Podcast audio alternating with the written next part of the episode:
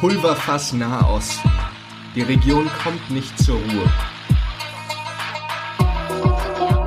Krisen, Kriege und Konflikte im Nahen Osten. Terror, Gewalt und Islamismus. Hä, was soll das denn sein? Der Nahe Osten. Moment mal. Da ist doch mehr. Wir sind progressiv. Wir sind anders. Wir sind feministisch. Wir sind der Nahostcast.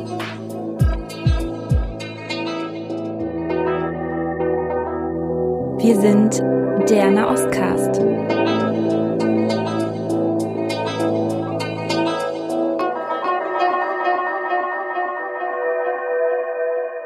Hallo und herzlich willkommen bei Nahostcast. Heute hört ihr eine Folge, die im Rahmen des Aswatuna Unsere Stimmen Our Voices Programm aufgenommen wurde und produziert wurde. Zusammen mit Hajar aus Marokko und Layal aus dem Libanon und vielen anderen Protagonistinnen, die ihr im Rahmen dieser Folge kennenlernen werdet, unterhalten wir uns über das Thema Machtdynamiken in queeren Beziehungen. Diese Folge wurde ursprünglich auf Englisch aufgenommen und dann später ins Deutsche übersetzt. Viele weitere Folgen des Programms findet ihr auch unter dem Kanal Aswatuna, Our Voices, unsere Stimmen auf Spotify, iTunes und auf allen Podcast-Plattformen. Das Projekt wurde gefördert vom Auswärtigen Amt. Jetzt geht's aber erstmal los und wir wünschen euch viel Vergnügen beim Zuhören. Ich würde queere Beziehungen immer so beschreiben, es ist ein Kampffeld. Es geht um dich und deinen Partnerin gegen die Gesellschaft, gegen die Regierung, insbesondere da wir über die Warner-Region sprechen, gegen die Familien. Und die Liste geht immer weiter und weiter. Die Haltung, queere Menschen nicht zu akzeptieren, basiert immer auf eine bestimmte Art und Weise, wie wir Beziehungen sehen, nämlich so, als ob sie wirklich nur zwischen einem Mann und einer Frau stattfinden sollten. Menschen zu lieben und Beziehungen aufzubauen, ist für mich nicht durch das Thema Gender beschränkt.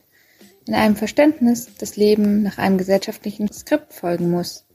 Das beinhaltet, dass eine Frau einen Mann findet, heiratet, Kinder bekommt und so weiter. In meinem Leben verliebe ich mich in eine Person, nicht ein bestimmtes Geschlecht. Wenn ich dies in Gesprächen mit Menschen anspreche, kommen meistens Fragen zu den Unterschieden in den Beziehungen auf. Zwischen Frauen und Männern, Frauen und Frauen, Frauen und Menschen mit verschiedenen Geschlechtsidentitäten jenseits des binären Systems. Sie fragen sich, und manchmal fange ich auch an, mich zu fragen, gibt es einen Unterschied in der Dynamik? Inwiefern spielen Machtstrukturen dabei eine Rolle? Und wie verändert sich mein Auftreten im öffentlichen Raum? Fühlt es sich anders an? Das sind so viele Fragen, die ich schwer alleine beantworten kann.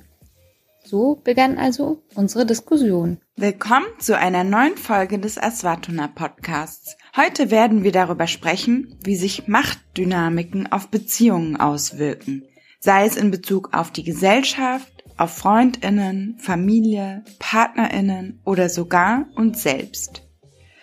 Wir sind neugierig darauf, von queeren Menschen und ihren Beziehungen zu hören.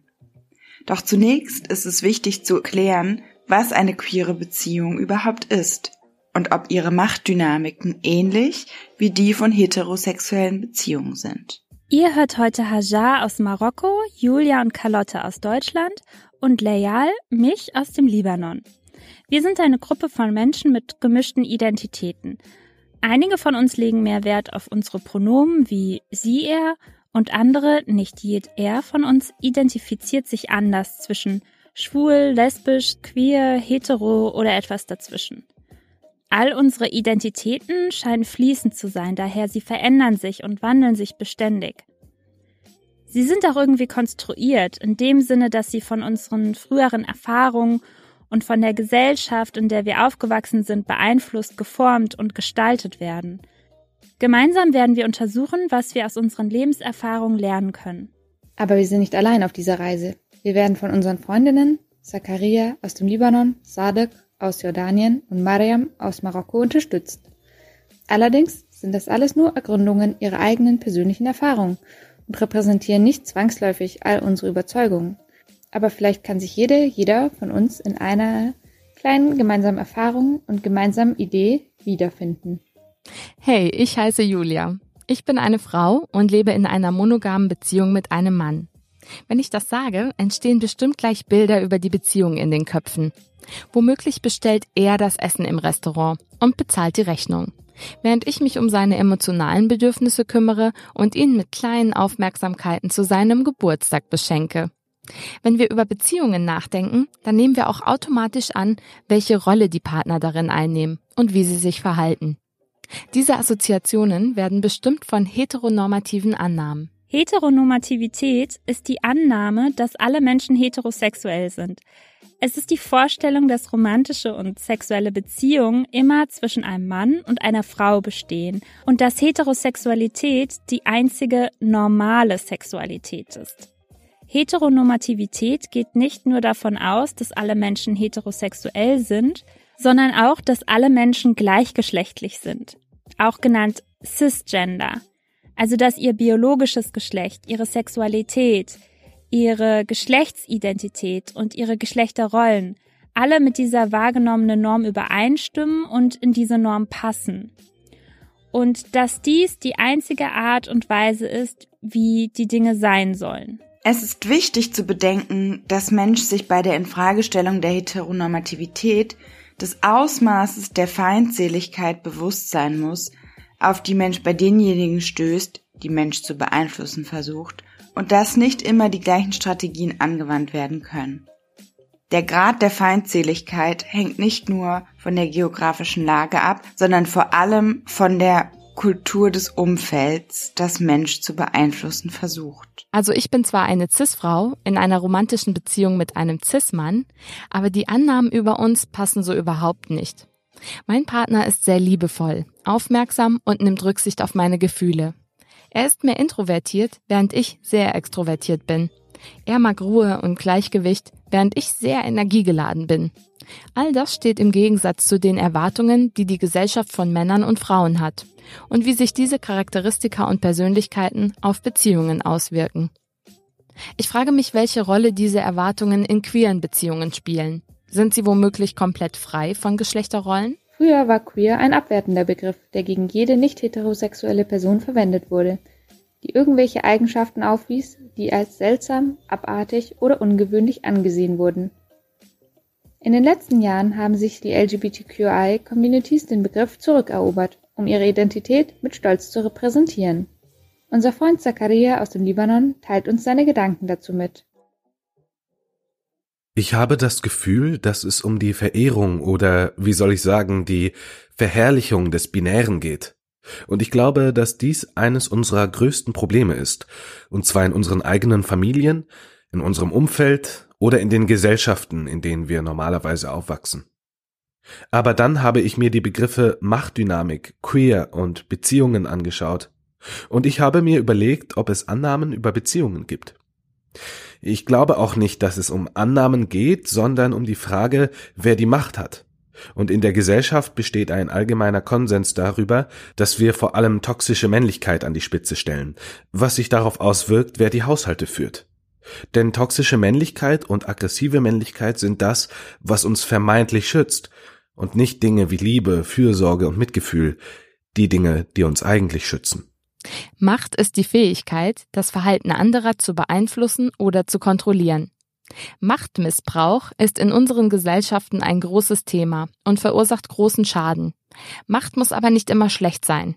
Dennoch ist es wichtig, dass wir uns darüber bewusst sind, welche Macht wir haben und wie wir damit umgehen. Das Bewusstsein über die Auswirkungen dieser Machtdynamiken hilft uns, verantwortungsbewusster mit Macht umzugehen. Ich sehe Macht als ein wichtiges Element, das die Beziehung zwischen zwei oder mehreren Menschen beeinflusst. Die Art und Weise, wie verschiedene Menschen oder Gruppen miteinander interagieren, ist allein eine riesige soziologische Studie, die unser alltägliches Leben bestimmt. Denn sie hängt von der Kombination gesellschaftlicher Kategorien wie Geschlecht, Rasse, Klasse, Alter, Gesundheit, Religion und so weiter ab. Ich meine, auch wenn die Gewalt nicht explizit zum Ausdruck kommt, ist es in manchen Fällen die Angst selbst, die Menschen davon abhält, sich zu äußern. Die Macht, die die Heteronormativität über jeden Ausdruck von Queerness ausübt, ist eine Möglichkeit, genau die Unterschiede zu unterdrücken, die uns zu dem machen, was wir sind. Es ist sehr wichtig, die Macht zu erkennen, die unsere Gesellschaft auf uns ausübt, ganz gleich, wo wir aufwachsen. Lasst uns unsere lieben Gäste zuhören. Zakaria aus dem Libanon, Sadek aus Jordanien und Mariam aus Marokko, die uns erzählen, wie ihrer Meinung nach Machtdynamiken in queeren Beziehungen eine Rolle spielen. Ich würde queere Beziehungen immer so beschreiben, es ist ein Kampffeld. Es geht um dich und deinen Partnerin gegen die Gesellschaft, gegen die Regierung, insbesondere da wir über die Warner-Region sprechen, gegen die Familien. Und die Liste geht immer weiter und weiter. Die Haltung, queere Menschen nicht zu akzeptieren, basiert immer auf eine bestimmte Art und Weise, wie wir Beziehungen sehen, nämlich so, als ob sie wirklich nur zwischen einem Mann und einer Frau stattfinden sollten. Und für mich ist das Geschlecht selbst eine Einbahnstraße, um Rollen zu definieren und damit die Freiheit einzuschränken. Wer darf was tun, wer nicht? Was darf ich anziehen? Wie darf ich reden und wie darf ich nicht reden, weil ich ein Mann bin? Die schwulen, weiblichen, queeren Menschen haben immer damit zu kämpfen, wie die Gesellschaft das Geschlecht strikt definiert. Ein Mann sollte maskulin sein, hart und eine starke, kräftige Stimme haben. Manchmal müssen wir diese fiktive Maskulinität vortäuschen, um dumme Kommentare und Gespräche im Alltag zu vermeiden.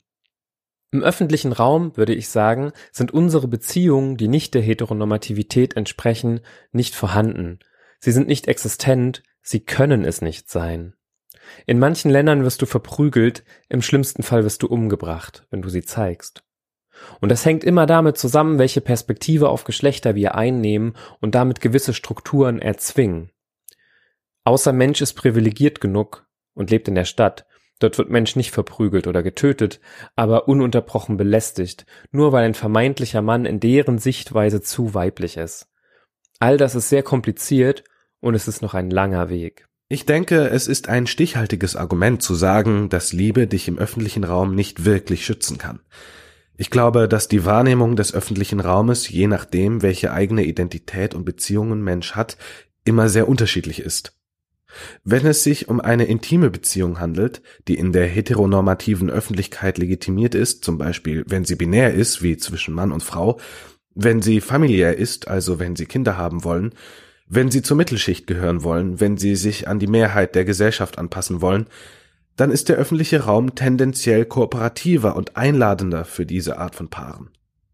Zum Beispiel weiß ich, dass ich als Transperson in einer Paarbeziehung mit einer Frau, die als solche Frau gelesen wird, dass die Gesellschaft uns gegenüber nicht aggressiv sein wird, solange wir wie das typisch binäre Paar aussehen. Aber in dem Moment, in dem du das hier in irgendeiner Weise in Frage stellst, ist es eine Glückssache, wie die Gesellschaft auf deine Beziehung reagiert, denn die Leute mögen es definitiv nicht, wenn Mensch den Status quo in der Grundannahme von Mann und Frau erschüttert. Ich denke, wenn Mensch nicht am Status quo rüttelt, sondern den Status quo unterstützt, sind die Leute am Ende mitschuldig an der Unterdrückung der Vielfalt in der Partnerschaft, ohne es zu merken. Als ich anfing, erwachsen zu werden und viele Dinge um mich herum wahrzunehmen, genau wie andere Mädchen in meinem Alter, bemerkte ich etwas, das mich beunruhigte. Die Welt da draußen ist nicht mehr so, wie sie für mich als kleines Kind aussah. Abgesehen von der schwindenden Unschuld wurde mir auch bewusst, dass ich nicht wie meine Brüder bin und dass ich ein Mädchen bin. Viele Mädchen machen diese Erfahrung und werden sich so einer Rolle bewusst, die sie als Mädchen einnehmen sollen. Das hat mich wirklich genervt. Dieses Verständnis war ein Ergebnis aus den verschiedenen negativen Erfahrungen und Unterdrückungen, die Frau von der Außenwelt erfährt. Als ich anfing zu verstehen, dass ich nicht einfach ausgehen darf, wann ich will, dass ich manchmal gar nicht ausgehen darf und dass, wenn ich ausgehe, die Leute schlecht über mich reden, mich beleidigen, belästigen, verfluchen und versuchen, mich anzufassen, in diesem Moment fing ich auch an zu verstehen, dass mein Körper nun ein öffentliches Gut ist und jeder versucht sein Glück, sich einen Teil davon zu nehmen. Und leider wurde das zu meiner Realität. Der Großteil der Gewalt, der ich im öffentlichen Raum ausgesetzt war, ging von Männern aus, und zwar in Form von sexueller Belästigung, körperlicher Gewalt und dem Gefühl, von Männern im öffentlichen Raum bedroht zu werden. Aber auch Frauen waren an dieser Gewalt beteiligt, indem sie mir das Recht verweigerten, öffentliche Räume zu betreten und mich dort aufzuhalten. Das geschah durch Mobbing, durch mentalen und emotionalen Missbrauch von Frauen. Sie sagten mir, ich sei nicht weiblich genug, du bist dies nicht und du bist das nicht und du solltest dies und jenes nicht tun. Eine weitere Sache, die ich verstand, war, dass öffentliches Eigentum und öffentliche Räume unterschiedlich sind, je nach eigener Positionierung in der Gesellschaft, also ob du als eine Frau gelesen wirst oder als Mann. Männer werden sehr respektiert und geachtet, wenn sie sich in der Außenwelt beweisen, während ich hart arbeiten und mich sehr anstrengen muss. Denn für die Leute bist du nichts weiter als eine Puppe, ein Sexualobjekt, das nicht wirklich in die Außenwelt gehört. Und sie hat diese sexuelle und reproduktive und zu Hause bleibende Funktion, dass sie hübsch und schön und schwanger sein soll. Es gab immer wieder Konfrontationen, zum Beispiel wenn ich in die Schule ging und ich war sehr gut dort und meine Freundinnen, ob Jungen oder Mädchen, mir sagten, warum studierst du so hart? Du wirst eh vermutlich irgendwann für deinen Ehemann zu Hause bleiben. Für sie ist die Außenwelt die Welt der Männer. Und ich wurde wütend und meinte, ich werde mein eigenes Haus haben. Selbst als ich mich bewährt habe, als ich erwachsen und unabhängig wurde, höre ich immer noch diese marokkanischen Ausdrücke wie sie ist ein Mann und eine Hälfte oder sie ist ein Mann und eine Frau. Wenn Mensch sich also als Frau beweist, die Verantwortung übernimmt, unabhängig ist und da draußen ist, ist diese männlich konnotiert. Vor allem, wenn es um Anerkennung geht. Zum Beispiel, wenn meine Mutter Verantwortung außerhalb des Haushalts übernommen hat, sagen die Leute, sie ist eine Frau und ein Mann. Und etwas, was wirklich sehr frustrierend ist und wirklich schmerzhaft, insbesondere in unserem konservativen Kontext, wenn eine junge Frau oder eine Frau im Allgemeinen ihre eigenen Entscheidungen trifft und für sich selbst sein will und sie viel erreicht. Wir sexualisieren ihre Errungenschaften. Das bedeutet, dass das, was sie erreicht hat, nicht so angesehen wird, dass es ihrem Wissen, ihre Fähigkeiten oder ihren Bemühungen zu verdanken ist, sondern etwas Sexuellem. Sie hat jemanden verführt oder sich der Versuchung bedient, um es zu schaffen. Das ist natürlich nicht wahr. Wenn eine Frau versucht, auf diese Weise etwas zu erreichen, wird es schwierig, damit Erfolg zu haben. Im öffentlichen Raum, dem Bereich der Selbstverbesserung, der Selbstbestätigung, dem Ort, an dem Mensch sich in der Gesellschaft beweist, stößt Frau immer auf viele Hindernisse, manchmal sogar auf rechtliche. Wenn zum Beispiel ein Mädchen heiraten will und Zeugen braucht, wie es das islamische Recht der Scharia vorschreibt, wird ihr gesagt, dass das Zeugnis einer Frau nur die Hälfte des Zeugnisses eines Mannes ausmacht, so dass es besser ist, einen Mann zu holen. Öffentliche Räume, in denen sich das Machtgleichgewicht ändert und in denen Mensch erreichen kann, was Mensch will, werden von Männern kontrolliert, und es gibt viel männliche Dominanz, auch wenn die Methoden unterschiedlich sind. Die Erfahrung, die ich mit den Geschlechterrollen im privaten Bereich gemacht habe, war sehr hart. Es ist etwas, das mich bis heute begleitet, das mich damals als Mädchen geprägt hat. Als Kind verbrachte ich die meiste Zeit zu Hause. Die Probleme, unter denen ich litt, gab es vor allem im Haushalt der Familie, insbesondere mit meiner Mutter, die nicht akzeptierte, dass ihre Tochter eine andere Rolle einnehmen wollte als ihre eigene schmerzvolle. Sie sah darin eine Bedrohung für den Status ihrer Kinder, das heißt für die Macht und Autorität, die sie im Haus über sie ausübt. Die Auseinandersetzungen begannen schon früh, als ich im Alter von elf Jahren anfing, Fragen zu stellen, die ich nicht hätte stellen sollen, als ich einen Besen bekam, der, wie ich mich erinnere, größer war als ich selbst. Meine Mutter bat mich sauber zu machen, und ich fragte sie, warum mein Bruder nicht auch hilft, wenn sie krank ist. Wenn sie wirklich krank wäre, würde ich sehr gerne helfen. Das Wohlbefinden meiner Mutter war mir wichtig. Für mich war klar, dass mein Bruder und ich uns bei dieser Aufgabe gegenseitig helfen könnten, aber meine Mutter sah das anders. Für sie ist es eine Schande, dass ein Junge diese Art von Arbeit macht. Von da an begann ich zu verstehen, dass meine Rolle als Mädchen in privaten Räumen darin bestand, nicht sich auszuruhen, sondern aufzuräumen, zu wischen und zu putzen, um mich auf meine zukünftige Rolle als Ehefrau und Mutter vorzubereiten, und dass diese Fähigkeiten für meine zukünftige Aufgabe als Mutter und Ehefrau sehr wichtig sind. Und das wollte ich nie sein, aber niemand hat mich gefragt, was ich sein will. Es gab viel Ungerechtigkeit und ich war wegen meiner Rebellion dagegen mit viel Gewalt konfrontiert. Ich wurde auch oft unterschätzt, weil ich die Widersprüche darin sah, wie meine Eltern mich im Vergleich zu meinen Brüdern behandelten, weil sie männlich sind. Sie hatten mehr Autorität als ich, nicht nur in Bezug auf Rollen und Aufgaben, sondern auch in Bezug auf Macht. Meine Brüder bekamen viele Privilegien und wurden auf eine bestimmte Art und Weise behandelt, die sie darauf vorbereitete, später Vormundschaft und Autorität über mich auszuüben. Geh und hol deine Schwester. Wo ist deine Schwester hin? Warum ist sie immer noch nicht da? Zu Zeiten, zu denen noch längst nicht die Sonne untergegangen war. Wenn dein Bruder erwachsen ist, wird er der Mann im Haus sein. Er wird über dich herrschen. Du musst deinen Bruder respektieren, du musst auf ihn hören und darfst ihm nicht widersprechen. In diesen privaten Räumen, die für Mädchen eigentlich sicher und geschützt sein sollten, ist es nicht immer sicher. Ich habe dort viel körperliche und psychische Gewalt erlebt, vor allem als ich rebelliert habe. In meinem privaten Umfeld habe ich viel Ungerechtigkeit erlebt. Es gab nicht viel Gerechtigkeit zwischen mir und meinen Brüdern, zwischen meinem Vater und meiner Mutter.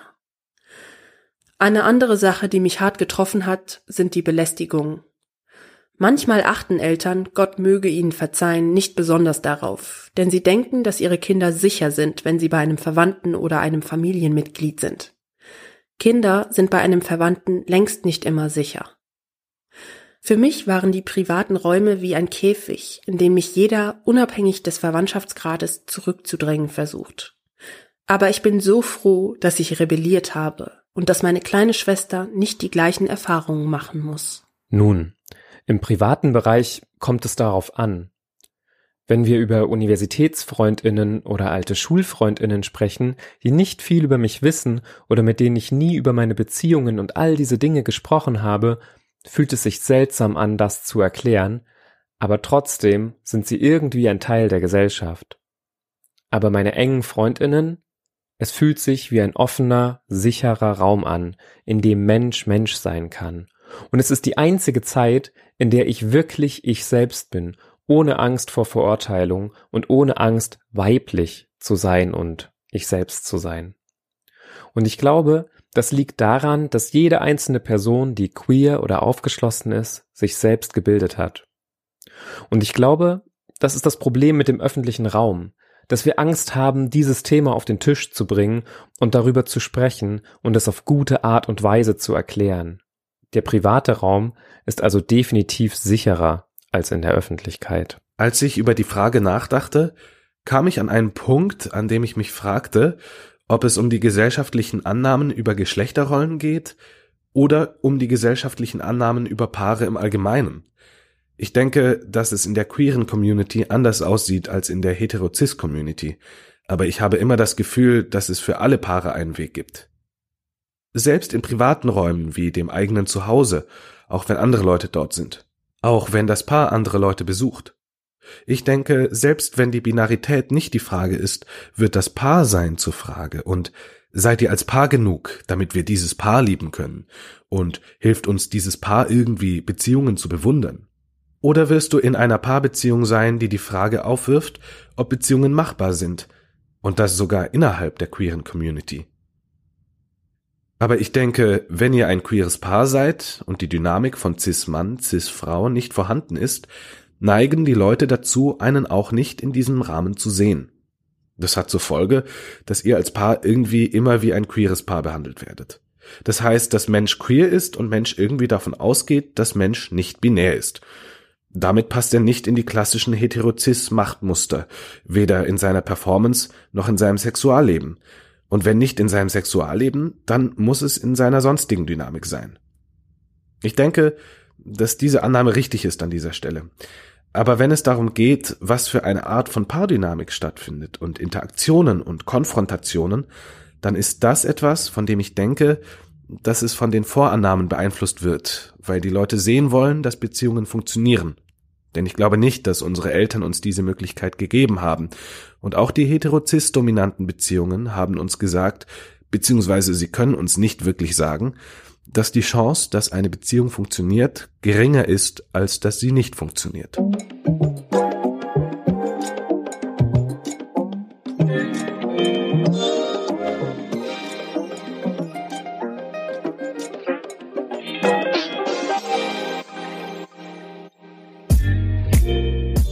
Was Intimität in einer Beziehung angeht, würde ich sagen, dass diese in der Region Westasien, Nordafrika im Allgemeinen aus vielen Gründen ziemlich begrenzt ist. Mensch hat nicht genug Zeit mit seinem seiner Partnerin, da die meisten von uns bei ihren Familien leben. Und es ist schwieriger für uns auszuziehen, es sei denn, Mensch ist privilegiert und hat eine aufgeschlossene Familie und Mensch hat Glück. Dann kannst du das. Also, ich würde sagen, es sind ein paar Tage die Woche, wenn es um Verabredungen geht, gibt es nur diese wenigen Möglichkeiten, die Mensch nutzen kann. Mensch braucht einen sehr aufgeschlossenen, sicheren Raum, in dem Mensch Mensch selbst sein kann und sich nicht so verhält, als würde Mensch mit seinen zwei besten Freundinnen abhängen. Und es ist immer schwer, mit seinem Freund bzw. seiner Freundin zusammenzuziehen und eine gesunde und intime Beziehung zu führen. Das ist der Grund, warum viele Menschen Beziehungen im Allgemeinen nicht bevorzugen. Weil es ein langer Prozess ist. Wir sehnen uns nach Beziehungen, aber gleichzeitig können wir es nicht. Es gibt viele Faktoren, die in Beziehungen eine Rolle spielen, außer der Intimität. Intimität steht nicht für sich allein, sondern ist stark mit anderen Aspekten verbunden. Und das ist der Grund, warum die meisten Beziehungen am Ende nicht erfolgreich sind, denn schließlich hat Mensch nicht genug Zeit und wird auch nie genug Zeit haben, um sie mit seinem, seiner Partnerin zu verbringen. Es sei denn, Mensch ist privilegiert, Mensch hat Glück oder eine aufgeschlossene Familie. Das ist für mich der schwierigste Teil. Intim. Ich denke, ein intimer Raum ist, wenn, sagen wir, Paare allein sind. Ähm, ich glaube, da spielen viele Faktoren eine Rolle. Ich glaube, es sind nicht nur Annahmen, die nicht binär sind, sondern auch Annahmen über die emotionale Kapazität, die Fähigkeit zur Konfrontation, weil es eine Menge Arbeit bedeutet, sich auf eine Beziehung einzulassen, die jetzt und morgen zufriedenstellend sein soll in eine Langzeitbeziehung zu investieren, dass sie hält. Ich glaube, das bringt die Person in eine Art Zeitbombensituation, in der Mensch ständig bewertet wird, jeden Tag innerhalb dieser Paardynamik, weil Mensch nicht gut genug für sich selbst sein muss, sondern auch gut genug für die andere Person. Ich denke also, dass Annahmen über die emotionale Kapazität eine große Rolle spielen können. Ich würde nicht Niemand kann sagen, dass die Mehrheit der männlichen Menschen dazu neigt, so mit Gefühlen umzugehen, oder dass die Mehrheit der weiblichen Menschen dazu neigt, so mit Dingen umzugehen. Aber wir sollten anerkennen, dass es so komplex ist, dass jede, jeder ein bisschen von allem in sich trägt. Und ich denke, es ist eine Frage der Elemente um dich herum und was sie dir erlauben, in diesem Moment dich zu stärken und was für ein Mensch du in diesem Moment bist. Wenn du dich also bedroht fühlst und du weißt, dass du vor allem gelernt hast, mit toxisch männlichen Werkzeugen auf Bedrohung zu reagieren, dann wird dein Handeln toxisch sein. Du wirst eine Menge toxischer Männlichkeit zeigen. Aber ich glaube, wenn Mensch diese als Antwort in gewisser Weise als emotionale Reaktionen auf Vernachlässigung gelernt hat, dann greift Mensch vielleicht darauf zurück. Und deshalb glaube ich, dass Mensch viele Annahmen darüber verlernen muss, wie Mensch miteinander umgeht. Und ich denke, sobald wir anerkennen, dass wir uns hier selbst herausfordern müssen, indem wir erkennen, dass die Machtdynamik genau das hier herausfordert. Die Machtdynamik fordert den Status quo, wenn wir sagen, selbst wenn das Verhalten oder die Reaktion oder die Art und Weise, wie die Menschen es früher getan haben, heißt das noch nichts. Denn wenn ich nach einer angenehmen, sicheren, liebevollen, fürsorglichen, mitfühlenden Beziehung suche, dann muss ich als Mensch diesen Status quo von früher in Frage stellen. All diese Dinge, die uns gesagt wurden, wie wir in emotionalen Situationen und allen intimen Situationen mit den anderen umgehen sollen.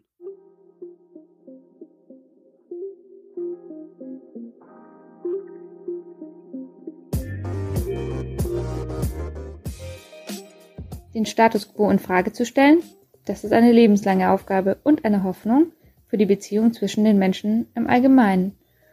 Wir leben in einem sehr ungleichen System, das wir in unserem Leben oft beständig selbst reproduzieren.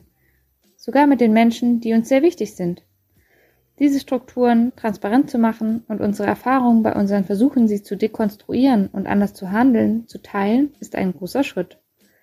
Die Realitäten sind vielfältig, komplex und intersektional. Es ist ein lebenslanger Lernprozess für uns alle.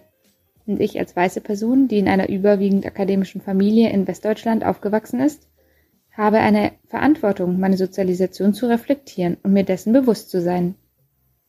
Auch wenn ich mich als queere Cis-Frau verstehe, die meist als heterosexuell gelesen wird, weil ich Blumenkleider liebe und als ziemlich weiblich erscheine, wie es die Gesellschaft erwartet, ist das ein weiterer Aspekt, der eine Rolle spielt, wie ich die Welt wahrnehme, wie die Welt mich wahrnimmt und wie ich darauf reagiere und mich verhalte. Mehr darüber zu reden und laut zu denken, und zwar auf eine respektvolle und wertschätzende Art und Weise, hilft uns, unseren Weg in dieser Welt und mit den Menschen, die uns wichtig sind, zu finden. Ich habe immer damit gekämpft zu akzeptieren, dass mein Körper, da ich als Frau geboren wurde, bestimmt, welche Freiheiten mir gewährt werden und welche Macht andere über meine persönlichen Entscheidungen haben, und das hat mich als Kind sehr wütend und rebellisch gemacht. Ich habe meiner eher männlichen Seite, also wenn Mensch das überhaupt so nennen kann, immer lautstark zum Ausdruck gebracht und alles abgelehnt, was mich in einer bestimmte Schublade zwingen sollte. Ich weiß, dass ich noch so viel über mich herausfinden muss und diese Entdeckungsreise wird nie wirklich zu Ende sein. Aber ich glaube fest daran, dass wir den Status quo nicht nur aufrütteln müssen, sondern dass es an der Zeit ist, ihn ganz und gar zu zerschlagen. Vielleicht ist es gar nicht so einfach, die Dynamiken in einer Hetero-Beziehung zu verändern, weil wir in die typischen akzeptierten Muster der Heteronormativität fallen. Weil queere Beziehungen von vornherein nicht in diese Schachteln passen, ist es vielleicht einfacher für sie, sich selbst auszuprobieren und miteinander zu ergründen, welche Rollen sie gerne spielen möchten. Ohne die stereotypen Vorstellungen davon, wie ein Mann oder eine Frau sich verhalten soll, gibt es vielleicht weniger Druck, sich den Erwartungen der Gesellschaft zu beugen. Da wir in Nordafrika aufgewachsen sind, wo es als Tabu gilt, über Themen der Sexualität zu sprechen, haben wir falsche Vorstellungen von Sex, Geschlecht und sexueller Orientierung entwickelt und verwechseln manchmal das eine mit dem anderen. Ich sehe ein, dass es nicht unsere Schuld ist, nicht zu wissen, was eine queere Beziehung ist oder was Heteronormativität ist. Es ist jedoch unsere Schuld, wenn wir die zugänglichen Instrumente, die wir heutzutage haben, nicht nutzen. Das meiste, was wir heute lernen, stammt aus dem Internet und es ist höchste Zeit, es gut zu nutzen. Es ist sehr wichtig, neugierig zu sein, zu lesen, zu lernen und eventuelle Unklarheiten zu beseitigen. Ich hoffe, dass die ehrlichen Erfahrungen und Geschichten, die wir heute von Sadiq, Mariam und Zakaria gehört haben, dazu beigetragen haben, zu verstehen, wie sich Macht auf queere Beziehungen auswirkt. Bleibt neugierig. Ihr habt weitere Fragen? Denkanstöße bekommen? Dann schreibt uns die doch gerne über Social Media, auf Instagram, Twitter, Facebook. Wir freuen uns von euch zu hören. Yalla bye!